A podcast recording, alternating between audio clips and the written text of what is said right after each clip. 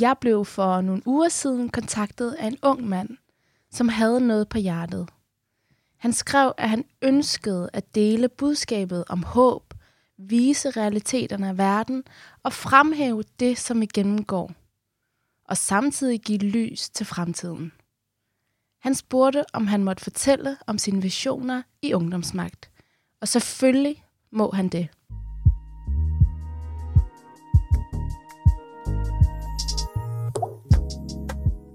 Unge har alt for lidt indflydelse i dagens samfund. I hvert fald, hvis du spørger mig. Mit navn er Manila Gafuri, og jeg er på en mission sammen med Ungdomsbyrået om at sikre unge mere magt. Jeg ønsker forandring, og det kræver magt.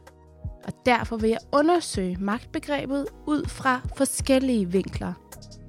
Jeg vil tale med mennesker, der beskæftiger sig med magt, lige fra aktivisten, der demonstrerer i regnvejret, til den politiske elite, der afgør vores fremtid. Alt sammen for at finde ud af, hvordan vi unge kan få mere magt i samfundet.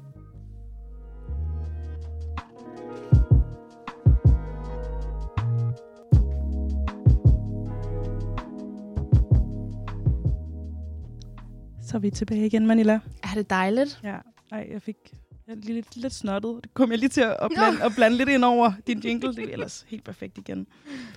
Vi bevæger os lidt tilbage til noget aktivisme igen, igen og igen. Der er lidt et mønster, Manila, føler ja, jeg. jeg ved det godt. Ja. Ja, ja, det er, ja, jeg ved det godt. jeg tænker, du føler dig øh, rigtig godt hjemme her øh, inden for aktivisme. Ja. Og, øh, og tale med øh, forskellige mennesker om, hvor de har fået deres gejst fra, hvor de har fået deres stemme fra, og, og hvem de ellers er i deres aktivisme. Mm. Hvad, hvad går og fylder sådan hos dig lige, lige for tiden, når vi taler aktivisme? Øh, det har selvfølgelig været meget valget, øh, folketingsvalget, men det har også været sådan en, øh, hvilke stemmer er der i det her øh, i, i valg, og hvilke stemmer er der i debatten. Det har fyldt rigtig meget. Noget af det, jeg har været øh, er blevet sådan, eller har været, vidne til, øh, det har været alle de her ungdomsorganisationer, der har stået sammen og øh, skabt dagsordner for den politiske debat, det synes jeg har været enormt fedt at være vidne til. Øh, om det er her i København, eller i Aarhus, eller i Aalborg, eller i Sønderjylland. Øh, det synes jeg har været... Jeg føler fra, fra det perspektiv, jeg kommer fra, det har været meget sådan mangfoldigt, øh, sådan bredt skare af mennesker, der har sat den politiske dagsorden. Føler du, at det er anderledes end sidste valg, for eksempel? Og det er sådan en, jeg ved ikke, om det er anderledes, eller om det er mig, der er begyndt at være en del af de her øh, miljøer eller netværk, men det er i hvert fald ikke noget, jeg var vidne til næst, øh, for, for sidste gang, der var folketingsvalg. Og der stemte jeg jo første gang, men, men der, der følte jeg mig egentlig ret tom, som også måske gjorde, at jeg følte, eller at jeg stemte blank også, øh, fordi jeg havde ikke rigtig sådan en relation, eller noget sådan rigtigt at tage stilling til i forhold til, hvordan jeg skulle vælge. Og det har jeg følt den her gang. Måske er det alderen, men måske er det netværket. Måske er det også den stemme, der siger, at din, din stemme er vigtig lige meget hvad. Jeg føler du, at du har været i en bedre, eller det siger du så, du har, men så vil jeg så sige, hvorfor føler du, at du har været i en bedre position til at stemme den her gang? Jeg tror, det kommer jo, det skal jo komme indenfra. Det er også det, vi har snakket om rigtig meget her i studiet, men jeg, jeg egentlig står her i dag som 29-årig Manila, øh, der virkelig tror på den stemme, jeg har, og der virkelig tror, at den stemme tilfører noget godt til samfundet. Så det kommer faktisk, jeg selv tror på min stemme, og kvæg det, så vil jeg også rigtig gerne bruge den, og, ja, og påvirke, eller have indflydelse, have magt, og ja. Ja, og vi skal jo i dag også tale om det her med at finde sin stemme, og hvordan man kan gøre det, og som vi har været inde på tidligere i programrækken, så er der øh, rigtig mange måder at gøre det på. Jeg tænker sådan også lige for tiden i forhold til din aktivisme. Hvilke former for aktivisme beskæftiger du dig med nu? Altså i forhold til, er det det talte ord, er det storytelling, mm. eller er det måske et tøjmarked? måske er det en blanding, Gunvar. Mm. Ja. Øh, ja, det er, det er alt fra, at vi har lavet tøjmarked og solgt penge, eller solgt tøj til fordel for, for det krigens ofre i Afghanistan, til at øhm, stå og solgte drinks og småkager også for at kunne samle penge ind. Og så er det også at, at stå på en scene og snakke om øh, og tro på sin stemme og stå foran øh, 250 øh, gymnasieelever, eller øh, holde workshops for nogle 8. klasser, hvor det gik ret dybt, og der var en, en elev i 8. klasse, der efter at have hørt min historie omkring, det var tidligere flygtning, så gik det op for ham, at hans far også er flygtning, og de ikke har opholdstilladelse. Og han spurgte direkte, vil jeg blive sendt tilbage, fordi vi har faktisk ikke permanent opholdstilladelse. Og der fik jeg tår i øjnene, og så kom læreren, sindssygt fed lærer, de havde, kom ind og, og sådan, øh, ikke at, øh, altså det er det her med sådan, okay, tage kontrol over det, det her liv, men også den her skæbne, men det er også en realitet i Danmark, at, at vi har en masse borgere, der desværre lever det her midlertidighed, men det her med, det er en ung, altså knægt i 8, øh, 8. klasse, der spørger om det her. Så jeg skulle lige bide mig selv og lige øh, lade være med at stå der og græde, fordi det er virkelig et godt svar at give til ham. Men som jeg også sagde, som jeg også siger i dag, og han, det ved han godt det her, øh, nej, selvfølgelig bliver han ikke sendt tilbage. Han skal da være her, det er der hans fremtid. Men, men det, det er jo også de realiteter, jeg møder også i min hverdag. Så det er sådan en spændt bredt, spændt bredt, bred skare af skæbner, jeg arbejder med i forhold til aktivisme. Ja. Ja. Men det, jeg nemlig tænkte, det var, at jeg synes også, at du også er et godt bevis på det her med, at aktivisme kan se ud på mange forskellige måder. Og der synes jeg især også det her, nu vil jeg bare vende tilbage til det her tøjmarked, som du Ja. havde. Mm. Øhm, fordi det var jo ikke bare et loppemarked. Altså, du havde jo allieret dig med nogen, der solgte noget modetøj. Altså, at det er en måde at hacke det, som man normalt kalder for, eller måske forbinder med velgørenhed. Hvor der tænker jeg en rød korsbutik, eller noget, øh, nogle andre formater, hvor der synes jeg også, nu bliver det igen et lille roseprogram det her, der synes jeg bare, du er god til at se sådan, de alternative måder at drive aktivisme på, som jeg tror er rigtig vigtigt, hvis man hele tiden skal udvikle sig og skal lave nye former for aktivisme. Ja, og, og måske også nå, nå ud til øh, nogle andre mennesker, end dem, der måske er delvis eller er enige med dig. Det er jo også en del af det, at komme ud og møde de andre også. Ja. Øhm, og, der, og det er også det her med, i min forening, eller vores forening, der hedder Anar, der holdt vi jo velgøren, eller hvad hedder det, både velgørenhedsaften, hvor vi solgte Malene Bivertøj, men også den vores lanceringsaften for vores nye forening. Og det holder vi jo på en natklub, altså på Søpavillonen. Øh, så igen, det her sådan afghansk forening, der lige pludselig øh, er der. Og det, og det gjorde jo også resultatet af det, at, at der kom nogle mennesker, der ellers ikke ville komme, hvis vi holdt det på Nørrebro sted. Og sådan er det jo bare. Og vi skal snakke meget mere om aktivisme og forskellige former for aktivisme.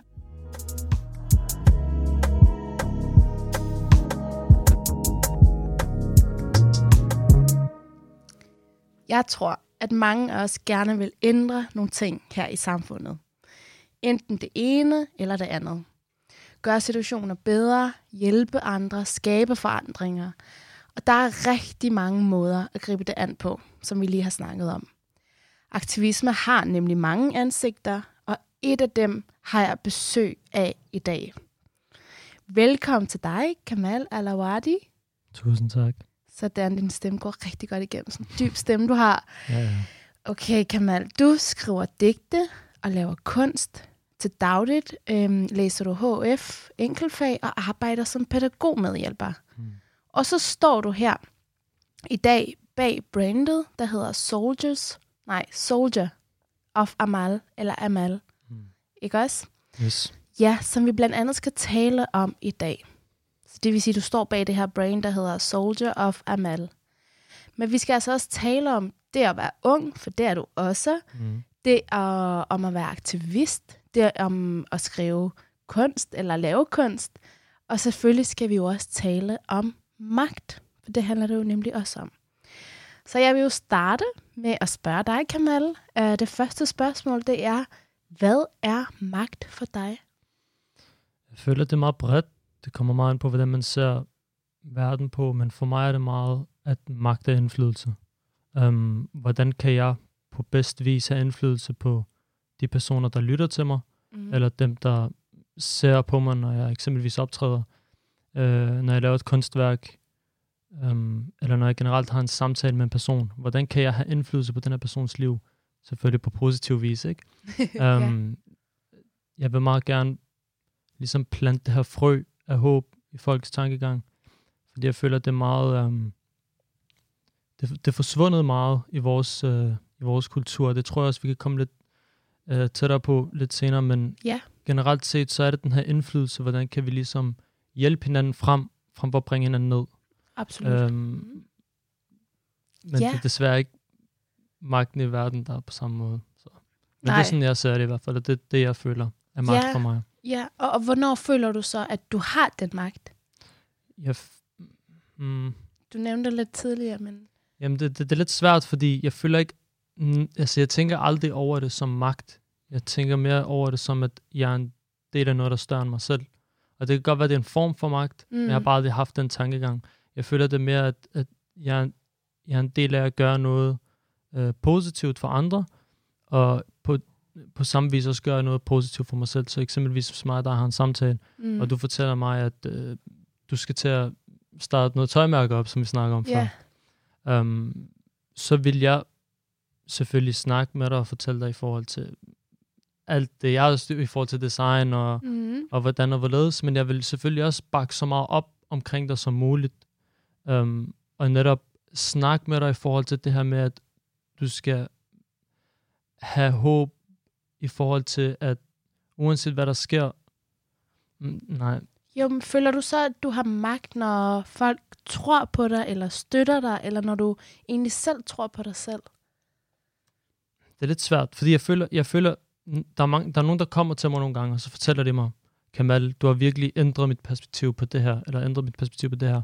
Og det er nok det, der gør mig mest glad. Mm. Og det kommer tilbage netop til det her med indflydelse, fordi jeg er en del af noget, der er større end mig selv, og jeg kan rent faktisk påvirke folk, fordi jeg føler, at det er noget, man underminerer rigtig meget øh, i den aktivistiske verden, eller den verden, hvor man ligesom øh, har en stemme, ikke? Um, og at, Hvad er det, man underminerer? at, at man rent faktisk kan påvirke folk. Okay, Ja. ja. Øh, Det Mm. først, når folk kommer til en og siger til, siger til en, det her, du sagde, bræng faktisk tårer til, til mig, eller det her, du sagde, fik mig virkelig til at tænke over tingene. Mm. Fordi, altså nu ved jeg ikke, for mig personligt er det mere, jeg føler bare, at jeg siger det, der falder mig til. Jeg prøver ikke at sige det, der er bedst, eller prøver at sige det, der... Øhm, altså selvfølgelig prøver man at være god og positiv og sød og så videre, men Mm. øh, generelt set, så... Okay, så nu er det måske også øh, det svære spørgsmål her. øh, hvornår føler du så, at du ikke har magt? Den er lidt, øh, den er lidt dybere. Jeg føler, at jeg ikke har magt både over mig selv over, og over det arbejde, jeg laver, når jeg er meget, meget nede Mm. i humør. Um, jeg har været en person hen i mit liv, der er meget um, præget af mit humør. Hvis jeg er rigtig glad, så er jeg virkelig produktiv. Og hvis jeg ikke er så glad, så er det meget sværere for mig at komme i gang med rigtig mange ting. Um, og det er selvfølgelig noget, jeg arbejder med. Og det kan være meget selvdestruktivt, fordi man sidder der, og så tænker man og tænker og tænker og tænker og tænker. Um, og man laver bare ikke så meget. Mm. Og jeg er blevet meget bedre til ligesom at stoppe mig selv op i tankerne og sige, hey, du ved, lad os komme i gang på en måde, ikke? Um, men selvfølgelig også give sig selv pauserne, fordi ellers så, så går man ned i hvert fald.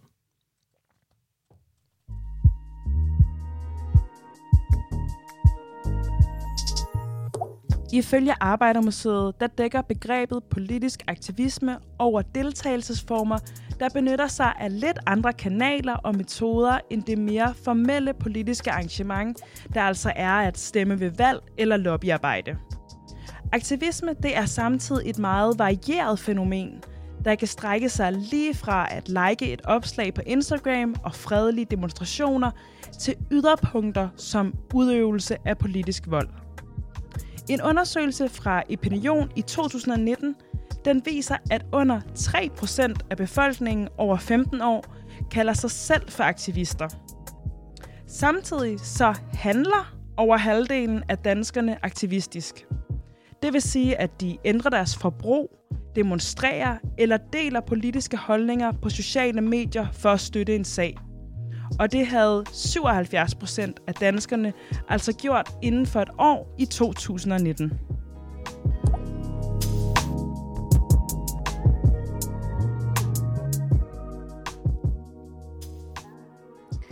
Du lytter til Ungdomsmagt, og mit navn er Manila Gafuri. Og i dag har jeg besøg af Kamal.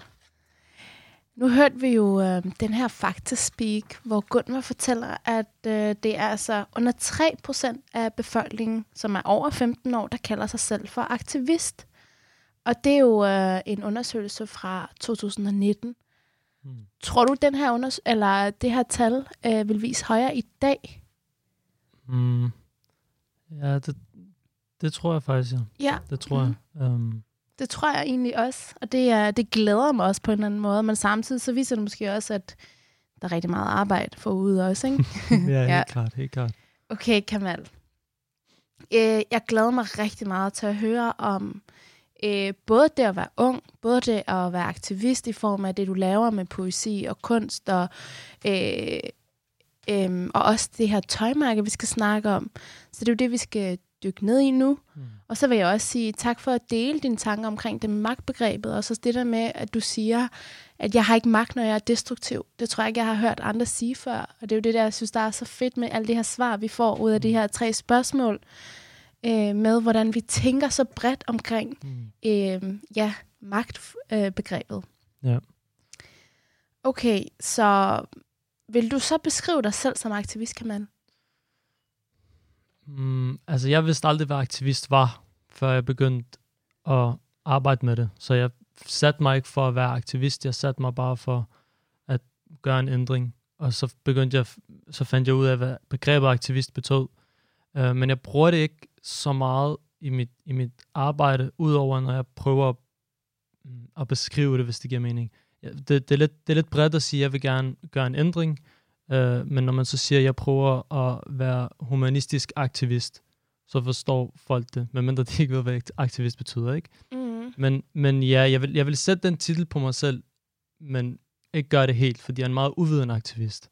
Jeg er meget uvidende aktivist? Uvidende aktivist. Jeg er meget... Øhm, jeg passer rigtig meget på, hvad jeg snakker om, fordi jeg vil gerne være 100% sikker på alle faktorer omkring det. Uh, og samtidig så er jeg også meget ny i hele den aktivistiske verden, så det kan godt være, at jeg prøver at lave en ændring, men der er så ikke meget, jeg ved alligevel. Um, men jeg, jeg vil jo så sige, at det er nogle meget fornuftige tanker, du har omkring, øh, hvad for en stemme, og hvad for en vej, du vil gå, mm. og hvad du udtaler dig om, og ikke udtaler dig om. Det vil mm. jeg jo sige er meget sådan meget vidende aktivist i forhold til at begå sig ud på nogle veje, man ikke helt kender til. Og det vil jeg jo dig for. Det vil jeg ønske, jeg selv gjorde dengang. jeg skulle sige, at jeg var ung, men ja. Øh, du siger jo, at du at det var, der var nogle emner, der interesserede dig. Mm. Og det var ligesom det, du gik ind til. Og så fandt du så ud af, okay, det, nu arbejder du aktivistisk. Så hvad, hvad var det for nogle emner, der interesserede dig, eller som stadig gør det den dag i dag? Altså, nu er jeg fra Irak jo. Og min, du er fra Irak? Ja, altså ja. jeg er født opvokset i Danmark. Øhm, okay, ja. I Nordvest. Mm. Og min, min mor og far er begge to flygtet fra Irak ja. til Iran, og så kommet fra Iran til Danmark. Um, og det var igennem hele Saddam Hussein regime og så videre. Så jeg føler, det er meget... Det kan godt være, at jeg ikke har levet krig, og selvfølgelig kan jeg aldrig nogensinde sætte mig ind i, hvordan det er. Jeg kan kun have sympati og føle med alle, der har været igennem det. Um, men man får stadig den der second-hand uh, øh, form for, måske ikke trauma, men, men man lytter til de her historier, men altså, jeg plejede nogle gange at spille sådan nogle skydespil Playstation, og så ville yeah. min mor bede mig om at skrue ned, oh, yeah. fordi hun ville blive påmindet om, om de stunder. Og det er noget af det værste, fordi du ved jo ikke, hvad det betyder som lille, at, at din mor vil have dig til at skrue ned, mm. fordi du spiller Call of Duty, du ved. Men det var, jeg tror, det, det er noget, der har været for næsen for mig i rigtig lang tid. Også det med, at min far altid har set nyheder fra morgen til aften. Altså det, det var nærmest hans hobby, ikke? Um, hvor man ligesom sætter sig tilbage og tænker, hvorfor gjorde de det, og hvad er det, de kommer fra? Um, jeg føler, det er det, der ligesom har, har tændt den der ild i mig, og været sådan, du ved, jeg vil gerne, jeg vil gerne gøre det, jeg kan, med, det tid, med den tid, jeg har, ikke? Jo, er det um, fordi, det har været nogle efterfølger af, af krigens konsekvenser og påvirkninger på dig, eller er det fordi, du har er det på baggrund af dine forældre sådan, okay, uretfærdighed i forhold til, at de ikke har fået det liv, de mm. har selvfølgelig tjent sig til, eller fortjent, eller er det fordi, du synes, at du har manglet noget kvæg din, din baggrund måske, og det, det er det, du gerne vil ændre på? Jeg, jeg, jeg, jeg synes virkelig, det er uretfærdighed. Altså, ja. jeg, jeg tror, det er fordi, man sætter sig tilbage og prøver, at, fordi jeg føler, det, med, det, det, det, det er det, man gør med alle ting, man hører. Man tænker, hvad, hvad er logikken i det her? Hvorfor er det her sket? Og når du så sætter dig tilbage og tænker, hvorfor det er sket, så giver det ikke mening. Du kan ikke sætte to og to sammen. Og, og, og det er netop der, hvor, hvor man ligesom tænker, okay, der må være et eller andet her, som jeg måske kan gøre. Og jeg føler også rigtig meget, nu, nu snakker vi også lidt bredere i det i forhold til, at jeg vil gerne gøre en ændring og så videre. Og det specificerer vi selvfølgelig lidt mere.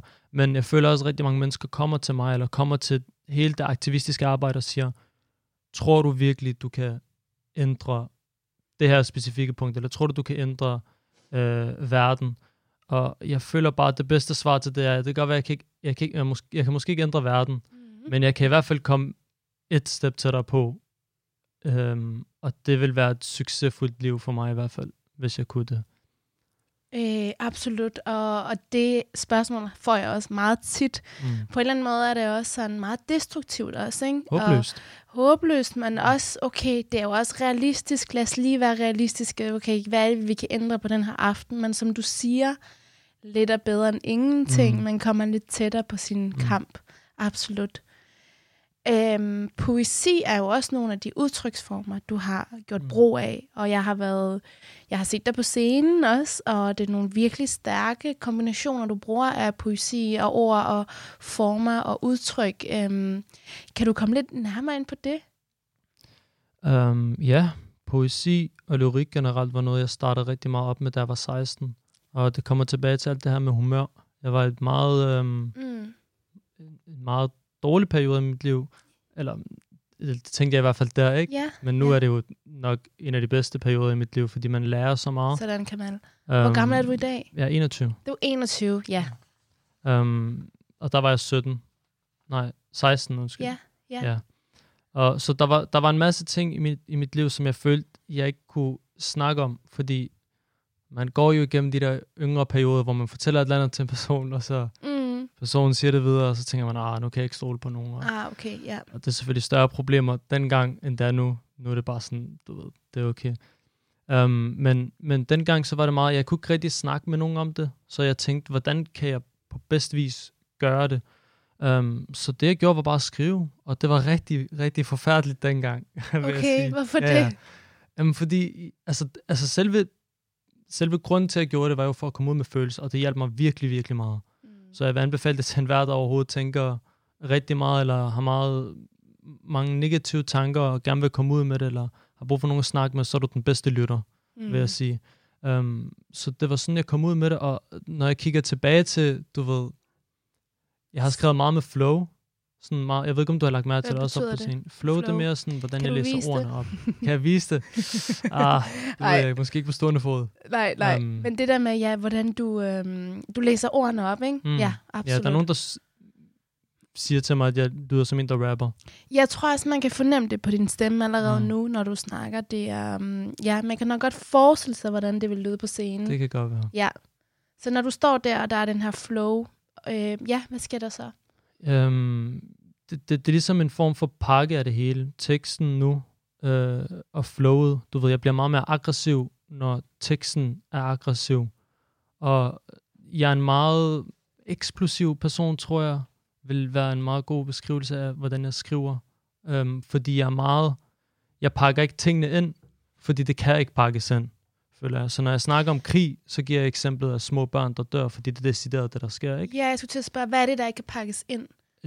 generelt, det jeg snakker om, nu snakker jeg om rigtig mange forskellige ting, men eksempelvis hvis vi snakker om krig, ja. så pakker jeg ikke krig ind og mm. siger, det her det er politisk, og det her det, mm. det er på baggrund af 1, 2, 3. Nej, det er folk, der dør, det krig, og, ja. og det er på baggrund af magt.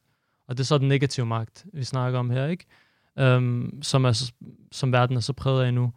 Um, det, det, de knapper, jeg trykker på, jeg tror, det er derfor, jeg er så god til ligesom at få den her reaktion ud af folk, fordi du ved, der er ikke noget filter. Det, det er direkte følelser og, og, og tårer og, og død, og ja, det, det er direkte til, til, til, til emnet, ikke? Jo, og det, som du siger, er jo også nogle meget tunge emner, men var det også de emner, du skrev som 16-årig Kamal? Meget værre. Okay, meget, meget ja. værre.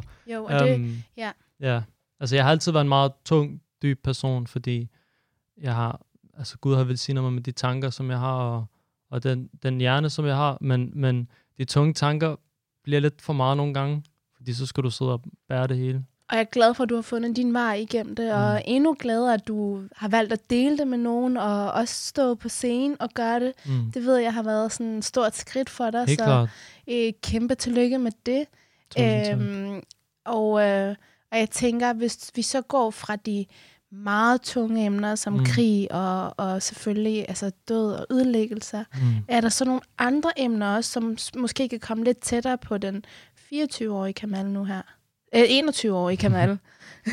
um, ja, jeg føler det, altså det, det starter, som sagt, det snakker meget negativt ud. Mm-hmm. Både Mhm. med poesi, um, og generelt mig som person. Um, meget negativt, aggressivt, um, gerne vil ud med en masse ting. Det gik fra det til at være mere positivt, mere håbfyldt. Hvordan kan vi gøre en ændring? Um, og jeg prøver virkelig at sætte det ind nu. Det er jo også lidt svært, efter man har haft så mange år, hvor man tænker, som man gør. Um, ligesom nu, at, at altså, det er så smukt, når du snakker med en person, og, og, og du snakker bare fra hjertet af. Du, det, det er ikke nødvendigvis en specifik agenda, du har. Og personen så kommer til dig og siger til dig, du har faktisk ændret det her ved mig, og jeg er blevet en bedre person af den samtale, jeg har haft med dig. Altså, man, man, det føles ikke ægte, hvis det ikke man, man, føler ikke, man, man Too har den indflydelse på folk. Ja. Ja, præcis. Fordi, hvor, hvordan kan min stemme og, og de ord, jeg bruger, have indflydelse på en anden person, der måske ikke engang kender mig? Mm. Det, det, det jeg synes, der, der, der er det skøreste ved alt det her. Og det kan man jo også sige, det er også poesiens magt i sig selv mm. i Mm. forhold til, at du, når der både er flow, og når der er de her altså, tunge beskrivelser af alt, hvad der er, men der er også nogle smukke beskrivelser, også, som du kommer ind på. Ja. Så der er jo nogle folk, der også er kommet og har genkendt, eller sådan, kunne spejle sig i de mm. Mm. følelser. Og er der noget, eller nogen andre, du har skulle spejle dig i, så siden... Altså, er poeter? Ja, eller øhm, storyteller, aktivister, og mm. Hvad der en er. Det er lidt svært, fordi jeg ser op til alle. Jeg føler, at man kan, man kan se op til alle og lære noget fra, fra alle sammen. Og jeg føler ikke, jeg har specifikke personer, som jeg sådan Mm. ser op til, hvis det giver mening, i, for, i forhold til den aktivistiske verden. Um, jeg føler også, man skal passe på med det. Det synes jeg personligt, fordi Ja. det kan godt være, at man ligesom underminere sit eget potentiale, ligesom jeg vil gerne være meget som den her person, agtigt. Og det kan have indflydelse på ens stemme, det kan have indflydelse på, hvordan man snakker, eller hvordan man, man udfolder sig. For mig er det mere bare være den bedste af dig selv, ikke? og så lære så meget fra alle andre som overhovedet muligt. Det er sådan, jeg ser det.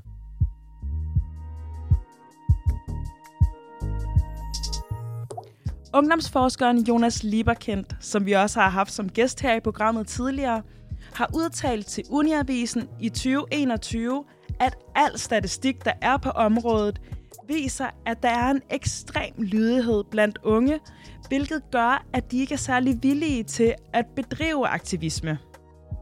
Ifølge Jonas Lieberkendt, der har vi at gøre med en generation af unge, som aldrig har været pænere, end den er i dag. Det ser han blandt andet på de voldsomt faldende kriminalstatistikker og på gennemførselsprocenterne på universiteterne, der viser, at unge gennemfører uddannelser hurtigere. Så der er en tendens til, at unge i højere grad indordner sig under det system, som de er en del af. I hvert fald, hvis du spørger Jonas Lieberkendt.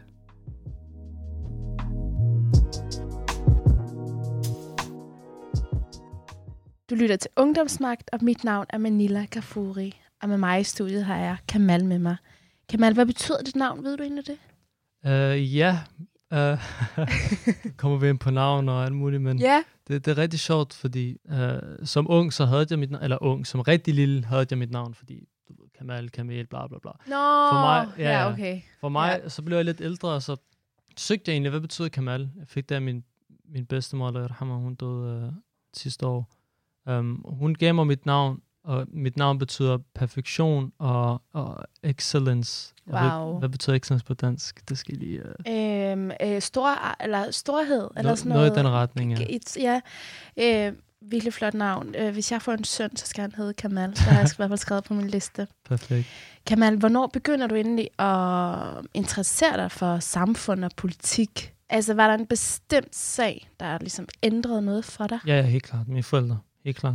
Altså, når jeg sidder og snakker med min far, så, og, og lytter i forhold til Saddam Hussein og lytter til i forhold til de ting, der er sket, og, og at han skulle decideret efterlade sit liv for ligesom at overleve. Øh, ikke engang for at få et bedre liv, bare for at overleve. Det, det, det er helt klart det, der har, der har fået mig til at tænke, hvad, hvad sker der? Um, og det er selvfølgelig både fra min mor og min fars side, ikke? Um, så, så det er helt klart den sag, der har fået mig til til at komme, ind komme ind i det mest. Men for mig så er det ikke så meget, altså politik og politik, selvfølgelig så er der mange af tingene, der, der er politiske, men for mig er det meget, jeg, jeg prøver at fastholde den humanistiske. Du ved, når jeg snakker om Palæstina, snakker jeg ikke om i forhold til, til, til det politiske, der foregår. Selvfølgelig er der, er der noget af det, der er politisk. Det kan vi jo ikke komme udenom. Men, men jeg fokuserer meget mere på det, det, det humanistiske i forhold til det.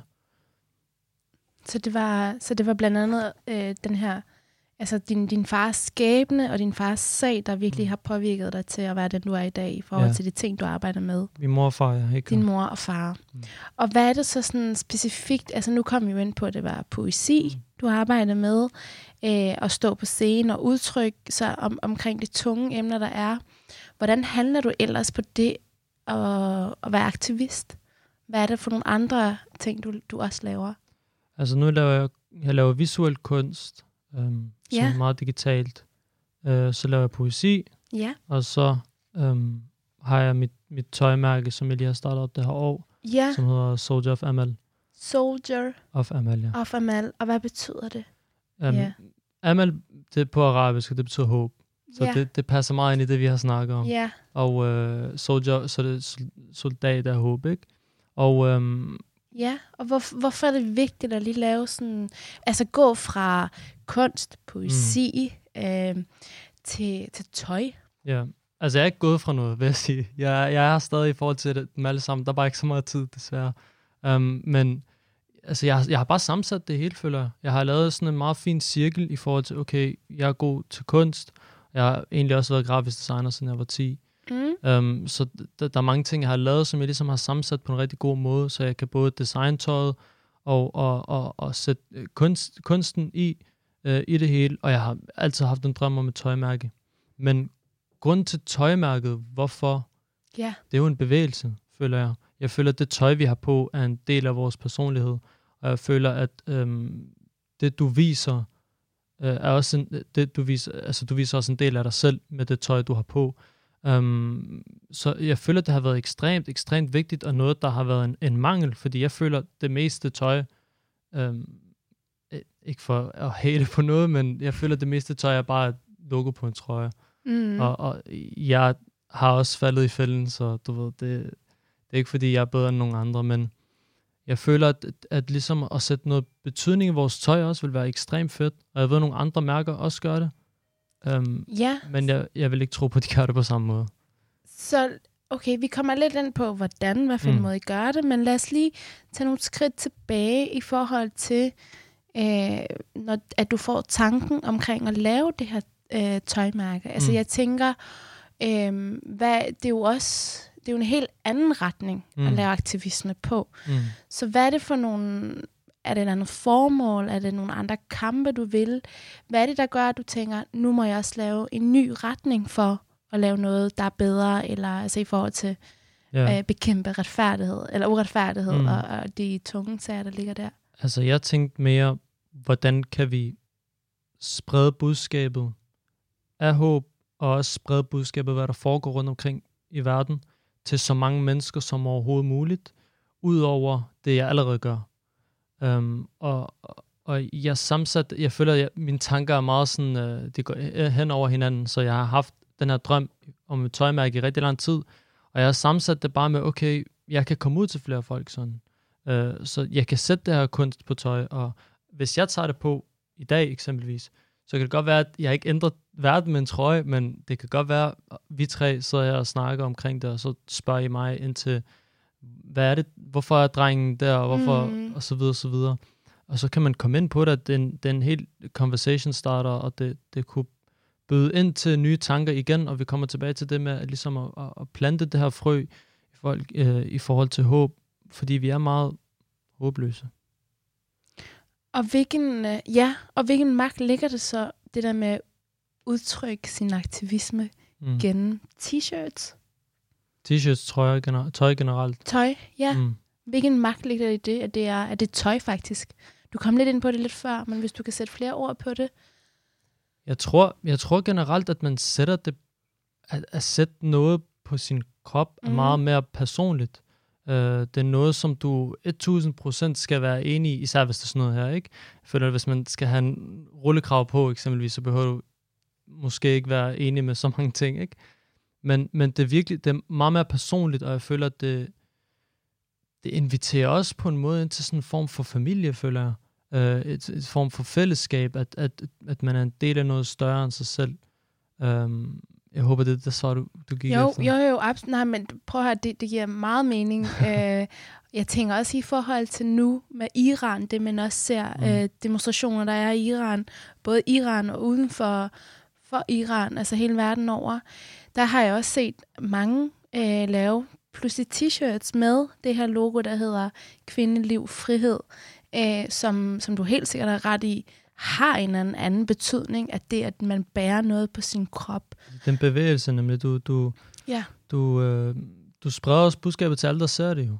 Så, Ja. så det, det, det er meget større, føler jeg. Mm. Så lad os lige komme tilbage til det her med øh, hele øh, titlen på jeres, er det tøjkæde, Mm. mm. skal jeg kalde det det? Er det altså, det rette det, ord? det Hvad var skal et jeg sige? tøjmærke. Det var Det er et tøjmærke, selvfølgelig.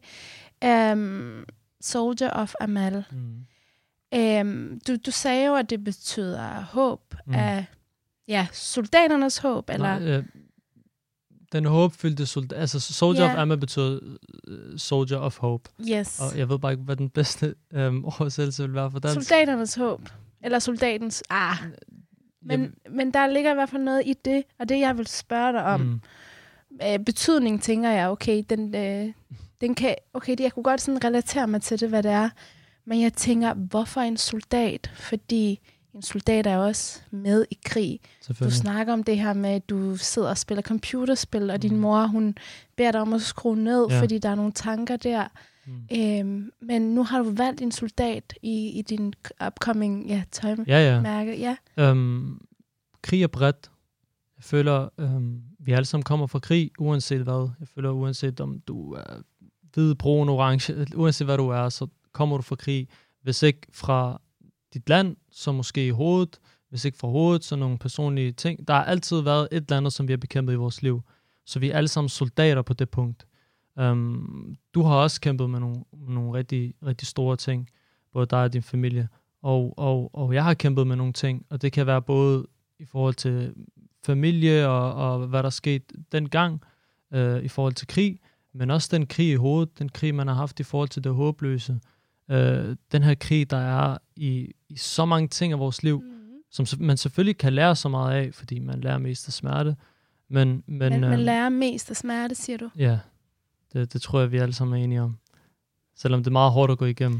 Det er stærkt sagt. Ja, ja, hårdt sagt, men måske en realitet, ja. Ja. Um, Så hvad, hvad betyder symbolet soldat for dig?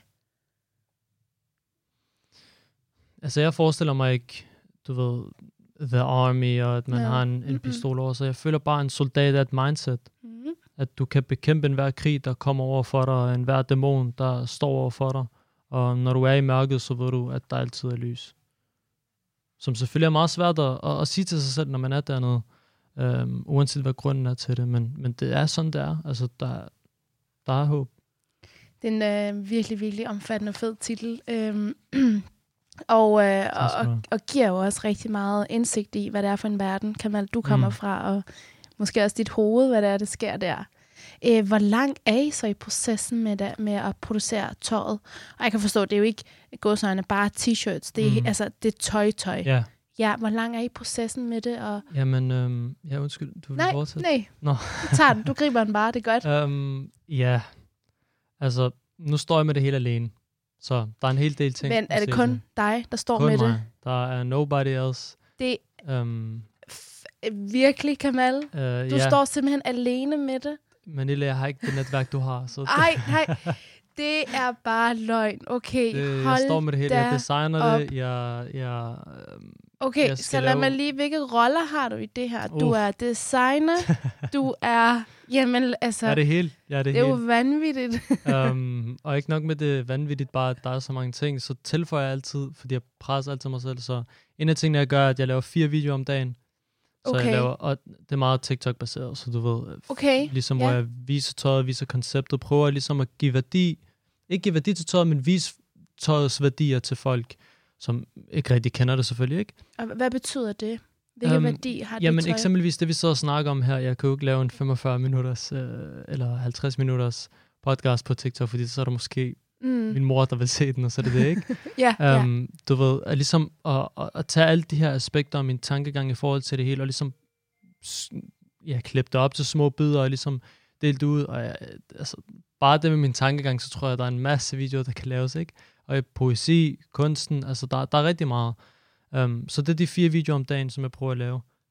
Mm, ja. Derudover, designertøj. Um, Så du- så, Du ja, designer selv tøjet. ja, jeg har lavet vores logo, Ja. Ja. Um, og så selve kunstværkerne, der bliver brugt, har jeg tegnet i, i på, på, på computer, men i, i, i- det, det kalder man håndtegnet, um, fra, fra bunden, basically. Um, og det er, um, i, ja, så det, det er både tøjet, farverne, trøjerne, hvordan de skal se ud. Uh, jeg er i gang lige pt. med at få uh, alle detaljerne på tøjet, så jeg kan få sendt det ud til, til leverandøren, og så få snakket priser og, og så videre. Igen, jeg er alene, så den økonomiske er måske ikke, ikke på plads, men jeg prøver. Jeg prøver i hvert fald at, at, at starte ud, og hvis vi starter ud med 50-100 trøjer, så er det også fint. Jeg vil bare gerne starte, ikke? Um, Jeg tror, så ja. ja. undskyld, jeg lige tog nej, det var bare det, var bare det egentlig. Altså, jeg er ret sikker på, at de færreste 21-årige unge øh, personer i Danmark, udover så at stå på scene Mm. og, og, og bruge meget tid på at udtrykke sig og kunst og poesi. Mm. også tænker, lad mig lige lave en tøjkæde alene. Altså, øh, hvor kommer den motivation fra, har jeg lyst til at spørge igen. Mhm. Fordi, øhm, ja, fordi så vil jeg nok, og det har jeg jo gjort i forhold til, det er jo bare en forening, altså Mm. for fanden. Det er jo, bare. og, nej, men bare. stadig, men jeg har jo, jeg har en masse folk bag mig, Mm. fordi jeg kan gøre det alene. Hvad er det så, der ikke, altså, du, har, du gør det alene. Mm. Hvad er det, der driver dig?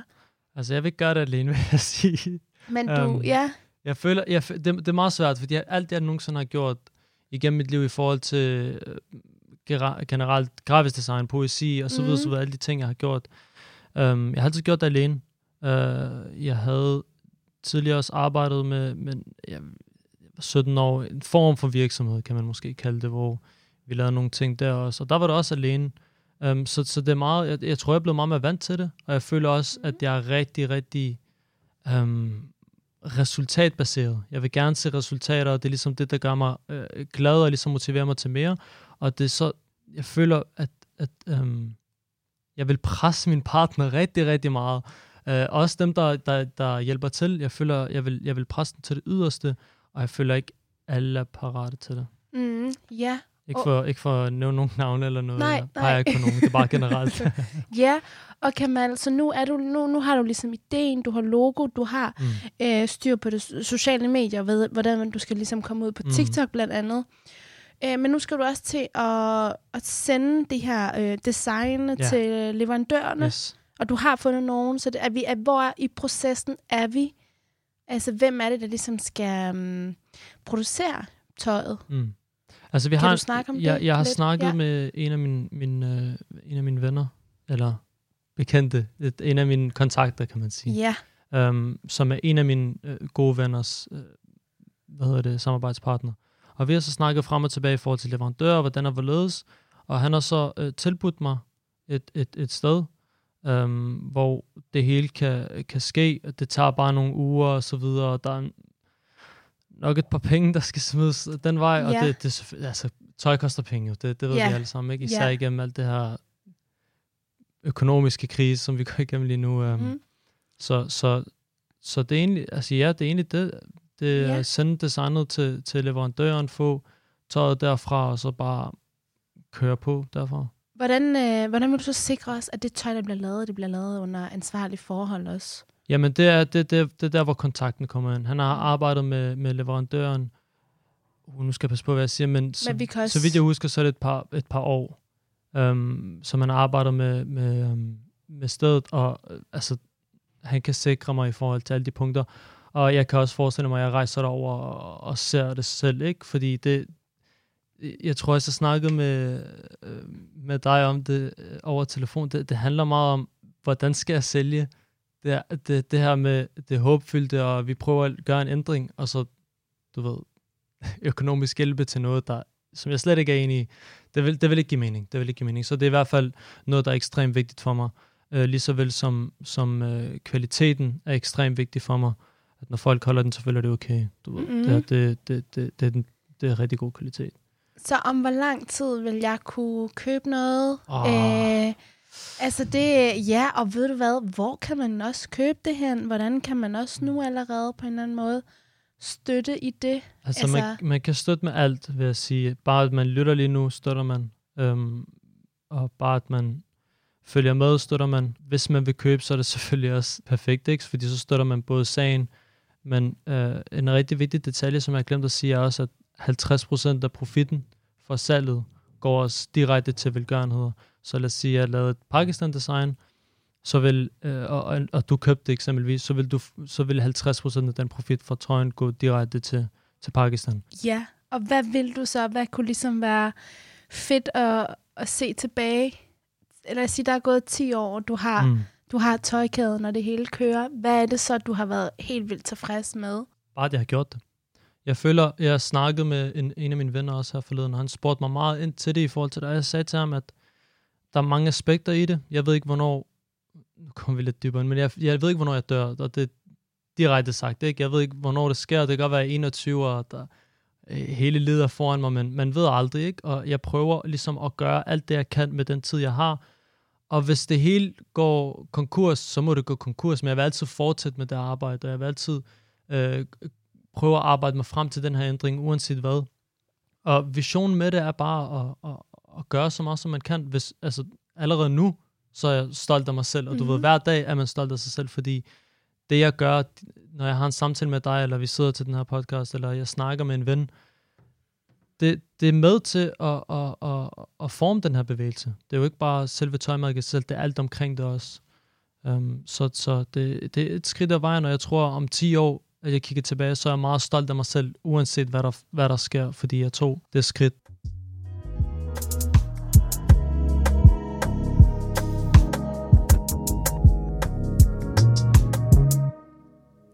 Du lytter til Ungdomsmagt, og mit navn er Manila Kafuri, og jeg har stadig besøg af Kamal. Kamal, tak for at tage os hele vejen med fra egentlig den, fra den 16-årige Kamal, der sidder der og udtrykker sig i tekst, til at du også har stået på, på scenen og, øh, og haft debut der, og til nu, at du rigtig gerne vil ligesom komme, ja, fuldføre din drøm om at have en øhm, tøjkæde, Soldier mm. of Amal, og vi håber jo, at den kommer, at vi kan se noget fysisk form her, klart. slutningen af det her år eller næste år, og ved du hvad, hvis det også bliver om to eller tre år, så vil jeg sige, at det er aldrig nogensinde for sent, Nej, til at det kan komme det med den design og de øhm, bedrifter, der er bagved. Så det glæder mig til at følge med i. Det er meget, der takker. Og her til sidst, Kamal, vil jeg jo rigtig gerne spørge dig. Øhm, det her med, hvordan er det at være? Og du, nu skal du gøre det en lille smule kort, men jeg kunne rigtig godt tænke mig at spørge, hvordan er det at være ung i dagens samfund? Og så også måske slutte af med, beskriv den verden, du drømmer om. Du har mig til at gøre det kort. Ja, tak. Wow. ja, at være ung i dag, den er svær, fordi jeg føler, at jeg ikke er ung. jeg ved ikke, hvordan... Altså, jeg prøver ikke at lyde, som om jeg er bedre eller noget som helst. Jeg føler bare ikke, at jeg kan relatere til så mange i min alder. Jeg prøver bare at være mig selv, føler jeg. Um, jeg ser meget af det, man laver rundt omkring i min alder, 21 år, og jeg, jeg kan bare ikke se en mening i det. Uh, så så jeg, jeg ved det ikke. Altså, Så er jeg, det tror, måske, jeg tror generelt set, så vil jeg sige, at være ung i dag er at være misforstået og undermineret nogle gange. Ja, Øh, Ja. også, også meget med, med, med jeg skal passe på, hvad jeg siger, men jeg, jeg hører også nogle gange, når jeg snakker med mine venner og sådan noget, så føler det også lidt, når man snakker med forældre også, og så videre, så siger de, ja, men du, ved, du er også kun 16 eller indsat alder her, ikke? Og du, du ved ikke så meget om livet, men jeg føler også, at altså, jeg kan kun vide det om livet, som jeg ved jo. Jeg kan jo ikke uh, sætte mig i en 50-årig fødder jo, Mm. um, eller, eller sætte mig i en 50-årig sko. Så, så jeg føler bare, ja, at, at man, skal, man skal bruge sin stemme, Absolut. så vidt som man ønsker. Og så den her verden. Hvad er det så for en verden, du drømmer om? Lad os øh, slutte af med det. Mm, Ja. Jeg drømmer om en verden, hvor vi alle sammen støtter hinanden øh, på, på alle vis, og at vi alle sammen bare prøver at gøre hinanden til de bedste versioner af os selv, som vi kan være. Øhm, håbet er helt klart en del af det her. Jeg kommer tilbage til det håbløse, når jeg sidder og snakker med min far og hører, at ja, men det kommer aldrig til at ændre sig. Så er det jo det håbløse, vi snakker om, og det er jo også en virkelig, virkelig negativ indstilling her, fordi så er der jo ikke så meget at gøre, hvis man har accepteret, øh, at man har tabt, så, og, og, der er ikke, og det er slut herfra. Så, så håb er helt klart noget af det vigtigste. Øh, uanset hvad det er, du vil i dit liv, hvis du har, hvis du har håb med dig, så er du en soldat af håb, og så kan du bare køre dig af, uanset hvilken krig du står imod. Og jeg håber, det bedste for alle, uanset hvad det er, I laver, om I læser uddannelse, om I prøver at starte et tøjmærke, øh, hvis I gør det, så skriv til mig. Men øh, uanset hvad I laver, så, øh, så husk håb, fordi det er det, der ligesom, ja, det er vores anden oxygen, føler jeg. Mm. Det er godt sagt, og jeg tror også, det er de ord, vi slutter af med. Jeg skulle sige, jeg skulle til at sige tak, Amal. Men, og tak, håb, det er jo det, det betyder. Men Mm. tak, Kamal, for at være med takker. og dele din verden med os. Meget takker.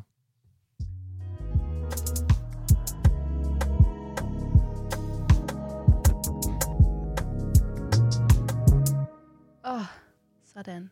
Ja, endnu en gang kom du virkelig vidt omkring, Hold da op, ja. Ja.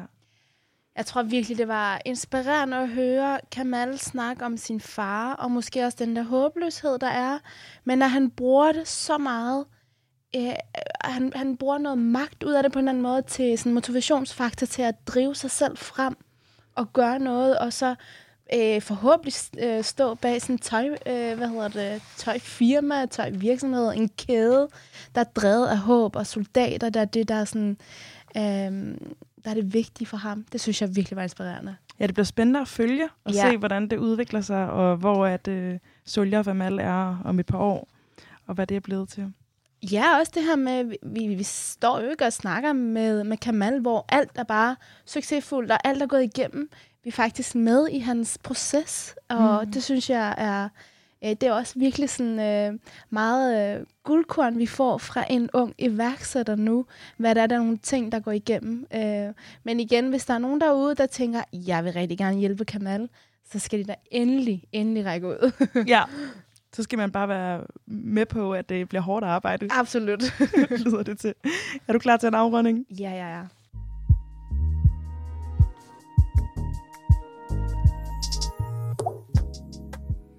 Det var alt, vi havde med til jer i dag. Ungdomsmagt er tilbage igen i næste uge, samme dag og samme tidspunkt. Vi sender alle tirsdage fra 22 til 23, og så kan du selvfølgelig også finde vores afsnit som podcast.